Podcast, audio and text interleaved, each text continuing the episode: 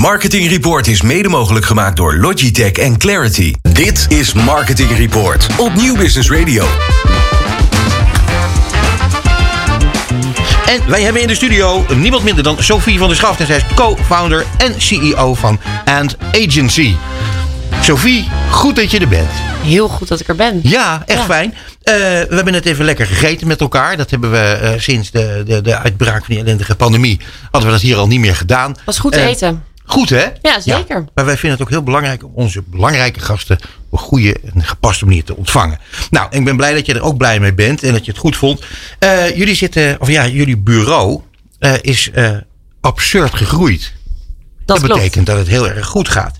Ehm, kan jij misschien even een korte introductie geven van Ant Agency? Ja, dat kan ik zeker.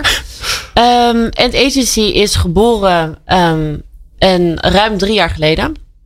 Ehm, ik werk zelf zo'n tien jaar in de influencer marketing. En vanuit ehm, eigenlijk verschillende rollen bij IMA, bij Wavemaker, ben ik uiteindelijk mijn huidige compagnon eh Britt Hogenhuis tegen lijf gekomen. eh lijf gelopen, moet ik zeggen. En ehm, wij hebben allebei onze expertise in influencer marketing. Alleen hadden wel eh, op het moment dat wij het agency oprichten zoiets van... er kan ook nog wel iets anders en nog Ja. wel wat beters in deze markt. Ehm, en dat is eigenlijk het start zijn geweest voor ons bureau. Vanaf het begin hebben wij wel gezegd van... we doen niet alleen influencer marketing. Dus eh, het is voor ons belangrijk om... eh, ja, influencer marketing als een middel te zien en eh, niet per se als een doel. Ja. Ehm, dus hebben we echt gekeken van, nou, wat is ons doel? Dat is mooie merken bouwen. En dat doen wij gelukkig vandaag de dag voor heel veel mooie merken.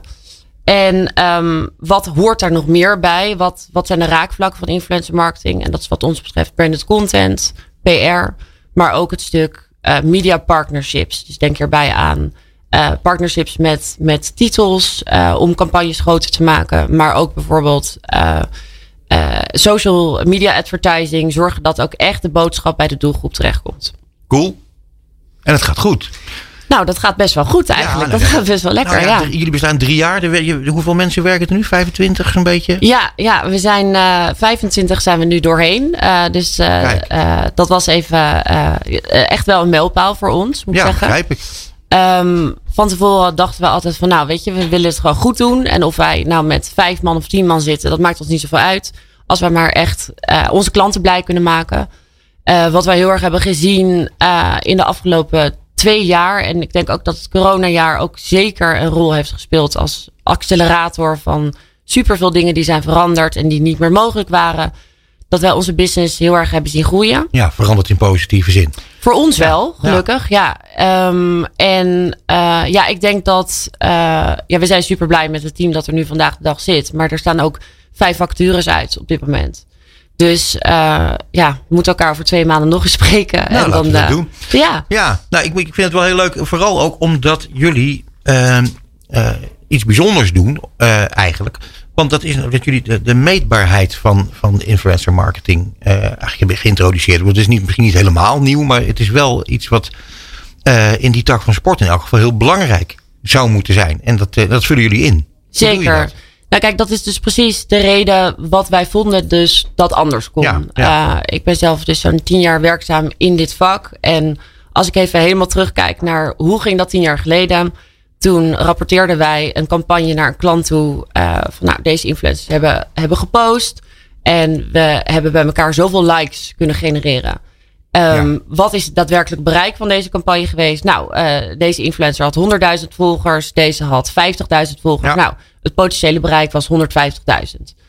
Ehm, wat destijds natuurlijk al niet heel veel hout sneed, maar we konden niet anders. Ehm, vandaag de dag is er gelukkig veel meer mogelijk. Dus we kunnen gewoon op zo'n andere schaal kunnen wij campagnes meten. En daarnaast hebben wij wel gezien dat heel veel andere bureaus het daarop laten liggen. Dus ook al is die data nu beschikbaar, wordt er nog steeds best wel gemakzuchtig omgegaan met, eh, met data. Jullie stapten in een gigantisch gat in de markt. Nou ja, ik denk, ehm, ik denk het van wel eigenlijk. Ja. Ja. En ehm, wat wij nu vandaag de dag doen, is dat wij, doordat we, we werken veel met een, een Facebook, Instagram, we werken veel met YouTube. Ehm, en wat wij vandaag de dag kunnen doen, is dat wij eigenlijk aan de hand van onze eigen dataplatformen, die weer gekoppeld is aan onze influencer tool die wij gebruiken, uh, die weer een koppeling kan maken met een uh, Google Analytics van een klant. Mhm. Dat we eigenlijk aan de hand daarvan uh, echt kunnen doormeten op bijvoorbeeld een ROAS. Dus een return on ad spend per influencer. Um, maar ook bijvoorbeeld in uh, een Body, body Fit is een grote klant van ons. Daar werken we in 13 markten wereldwijd voor. En willen we ook weten en inzichtelijk hebben welke markt doet het beter dan een andere markt. Ja. Dus kunnen wij ook marktspecifiek kunnen wij kijken, oké, okay, deze markt uh, presteert zodanig goed. Uh, hier moeten we meer op gaan inzetten. En deze markt minder. Dus we moeten hier meer op awareness gaan inzetten. Mhm. Dus we kunnen ook aan, die, uh, aan de hand van die data ook heel goed bijsturen. Uh, je zit net te vertellen dat wat er in die afgelopen tien jaar is veranderd. Wat is er met die influencers zelf uh, gebeurd? Je, je, in het begin waren, de, waren het mega-influencers. Die hadden dan enorm veel volgers. die gingen producten aanprijzen die in veel gevallen helemaal niks met die influencer te maken hadden. Dus de geloofwaardigheid was daar niet altijd, e altijd even sterk. Hmm. Um, op een gegeven moment komen er dan micro-influencers. Veel interessanter, want die zitten, zitten ergens in een niche. En ik neem aan dat dat voor jullie een, een, een belangrijke ontwikkeling is geweest.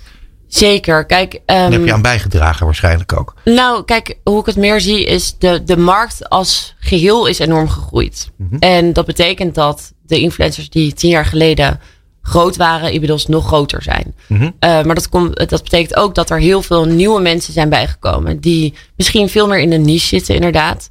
Uh, die nooit aan die 150.000 of meer volgers gaan komen. Dat is ook het doel van deze influencers helemaal niet. Maar zij bereiken wel een niche audience. Ja. Die heel relevant kan zijn voor een campagne of voor een merk.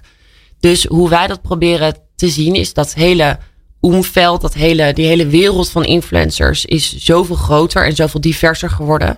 Dat we eigenlijk per briefing, per klant kunnen kijken, oké, okay, we gaan eigenlijk um, voornamelijk inzetten op een mix tussen bijvoorbeeld een paar grote namen die nog steeds heel goed natuurlijk bij dat merk moeten passen. Uh, maar die echt gaan bijdragen aan het bereik van het merk um, en de brand awareness.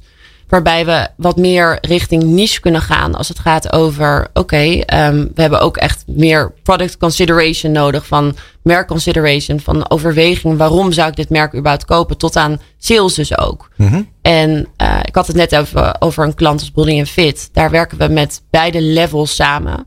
En wat wij merken daar is dat bijvoorbeeld de micro-influencers, uh, dat zijn er zo'n 500 over 13 landen uh, wereldwijd die maandelijks content voor ons maken. Um, die zijn vaak PT zelf, dus personal trainer. Of Mhm. die hebben een gym. En die hebben misschien maar 10.000 volgers. Wat uh, voor jou misschien veel is, maar wat in influencerland ja. natuurlijk helemaal niks is. Maar die 10.000 volgers zijn bijna allemaal overwegend geïnteresseerd in Tuurlijk, sport, ja. in lifestyle, in, in gezond leven. En wij zien ook dat die influencers specifiek heel goed converteren. Bas. Ja, had ik nou goed begrepen dat jij zei in het begin dat je ook voor Wavemaker had gewerkt? Ja, zeker. Ja, wel, ja grappig. Ik was eigenlijk ook geïnteresseerd in of uh, mediabureaus een beetje snappen. Uh, die influencer, ik had namelijk afgelopen jaren, misschien wat langer geleden, begrepen dat de influencers wel wat klachten hadden. Uh, dat veel partijen niet begrepen wat ze deden. En, en hoe, hoe de business eigenlijk in elkaar zat. Nou, dat, ik kan eigenlijk niets anders zeggen dan dat dat wel een beetje klopt. ik ben uh, ooit bij Wavemaker terechtgekomen na AME. Um, dus ik had hele specifieke kennis opgedaan uh, op het gebied van influencer marketing. En Wavemaker um, zag een enorm gat in de markt. Die uh, bedienen natuurlijk heel veel mooie klanten op het gebied van media en media inkoop. Maar die zagen ook een opportunity voor hun om in plaats van bureaus in te schakelen, om eigenlijk die kennis zelf in huis te halen. En ik ben verantwoordelijk geweest uh, om echt dat team op te, op te zetten. Dus er is een heel mooi team gebouwd aan specialisten. Alleen dat was ook echt wel nodig. Want op het moment dat ik kwam, werd influencer marketing al wel geadviseerd aan klanten.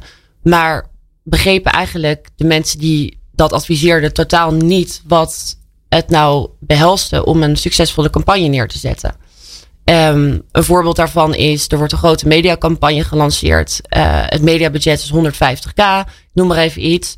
Het is een overwegend social campagne. En oké, we hebben nog 15.000 euro gereserveerd voor influencers. Het reclamebureau heeft een leuke, uh, leuk concept bedacht.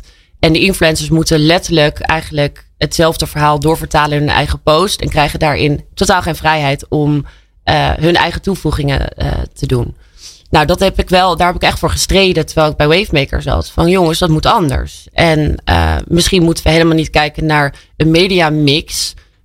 in de zin van dat de influencers ook nog even 10 of 15k krijgen. Nee, misschien moeten we gaan kijken naar hoe maken we een influencer head of the campaign. En kunnen we eventueel daarbij nog een mooie media mix inzetten. En dat eventueel groter maken aan de hand van print of tv. En wij hebben wel gezien, en dat merk ik nog steeds, dat die influencercampagnes het veel beter doen. Dan als gewoon maar een influencer nog even een, een sponsored post, een one-off post plaatst. Ja, dus je bent ook gewoon eigenlijk continu nu nog steeds ambassadeur van het medium type. Zo zou je het kunnen zeggen. En ik denk dus, uh, wat ik net al even zei, dat influencer marketing inmiddels niet meer een eilandje is. Dus dat het zoveel raakvlakken heeft met een PR, met uh, een branded content. Het is een vorm van branded content natuurlijk. Um, en ook met, met paid social. Als je kijkt wat je nu vandaag de dag kan bereiken door bepaalde campagnes extra kracht bij te zetten en te amplificeren. Ja, dan denk ik dat dat um, bij elkaar gewoon een heel rijk mediatype is. Um, wat dus eigenlijk ja, overkoepelend is. Ja, wat je ziet is dat uh, ook uh, de kanalen waarin uh, je uiteindelijk werkt, dat dat ook niet meer alleen online is. Dus jullie, kunnen, jullie, jullie werken in feite aan, aan crossmediale campagnes. Ja, zeker. Maar dat is eigenlijk ook een noviteit vanuit, of, vanuit jullie wereld bekeken. We hebben wel eens gezegd, um, wat we eigenlijk doen is personality marketing. Mm -hmm. Um, en dat, is een, een, dat zou dan een nieuwe introductie zijn van een nieuwe term. Dus we vonden het toch niet zo verstandig om dat heel breed de wereld in te slingeren. Maar dat is eigenlijk wel waar het op neerkomt. Dus het maakt eigenlijk niet heel erg uit op welk kanaal het plaatsvindt. Onze campagnes um, vallen of staan rondom personen. Ja. Of dat nou hele bekende personen zijn of personen die zich in een niche bevinden.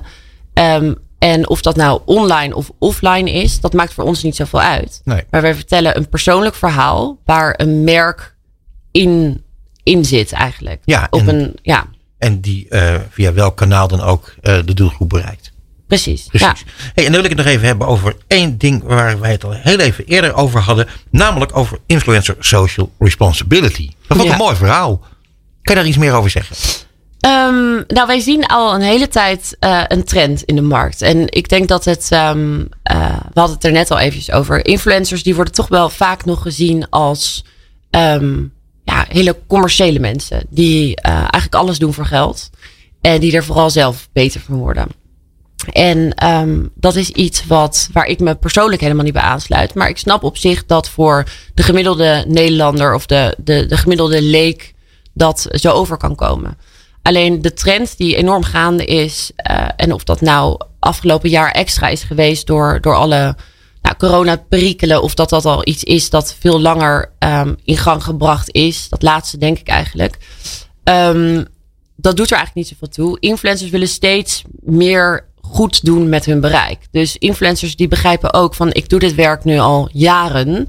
En ik kan er uh, in veel gevallen, ik kan mijn boterham ermee verdienen. Mm -hmm. Maar dat wil niet zeggen dat ik ook niet een bepaalde verantwoordelijkheid heb naar mijn audience toe. Soms zijn het veel jongeren die influencers uh, als volgers hebben. Nou, dan heb je een bepaalde voorbeeldfunctie ook voor die jongeren die misschien super onzeker zijn, die op de middelbare school zitten, die uh, soms ook allemaal niet meer weten. En die trend hebben wij eigenlijk een beetje gevat in het woord ISR. Ja. Uh, wat natuurlijk direct uh, doet denken aan CSR, um, Corporate Social Responsibility. En wij als bureau um, hebben die trend gezien uh, en willen ons eigenlijk ook actief daarmee bezighouden. Dus wij zijn ook actief bezig met verschillende projecten waarin wij echt waarde kunnen toevoegen. Ja. ja. hoe ziet dat eruit? Uh, kan je daar een kort voorbeeldje van geven? Ja, zeker. Wij zijn momenteel bijvoorbeeld bezig met uh, Yes We Can Clinics. Dat is een kliniek uh, die jongeren behandelt op het gebied van mental health, mental -hmm. health ja. issues, moet ik zeggen. dus dat kan echt van alles zijn. Dat kan een alcoholverslaving zijn, een drugsverslaving zijn, een eetprobleem. Maar echt wel serieuze problemen. Mm -hmm. Nou, en deze kliniek heeft een aparte, hele bijzondere manier van werken. Um, en wij als bureau zijn hun gaan helpen met hun zichtbaarheid. En wat wij nu uh, aan het doen zijn, is we zijn een mooie documentaire serie aan het draaien. Waarin een supergoeie documentairemaker, Jonathan de Jong, ehm, een serie van portretten aan het draaien is rondom fellows. Dus dat zijn mensen die ooit opgenomen zijn geweest Ja. in Yes We Can Clinics. Maar tegelijkertijd gaan we ook in gesprek met verschillende influencers die zelf ook iets hebben meegemaakt in hun jeugd. Ja. En dan moet je wel denken aan gewoon de serieuze topics. Ehm, en dat is eigenlijk een manier waarop wij kunnen laten zien van, weet je, het, is, het wordt zo veel bespreekbaarder gemaakt. Influencers hebben die voorbeeldfunctie. Eh, ze hebben volgers die, ehm, die het ook heel fijn vinden om te horen dat zij geen superhelden zijn, maar dat hen ook gewoon verschillende dingen eh, zijn gebeurd in hun leven. En dat zij nog steeds met heel veel dingen aan het worstelen zijn. Ehm, dat is een voorbeeld van, Ja. van een project die wij op dit moment met, met beide handen aan het aanpakken zijn. Als ik nou eh, kijk naar het hele gesprek dat wij hebben gehad, dan eh, denk ik dat het een heel erg mooi verhaal was. Eh, zowel over de ontwikkeling van het vakgebied en hoe jullie erin staan als bureau. Enorm bedankt voor dit gesprek. En ik weet zeker dat wij meer van jullie gaan horen. Eh Sophie van der Schaft, enorm bedankt voor je komst naar ons. Jullie bedankt. Het programma van marketeers. Dit is Marketing Report. Elke derde dinsdag van de maand van half zeven tot acht. Dit is Marketing Report op Nieuw Business Radio.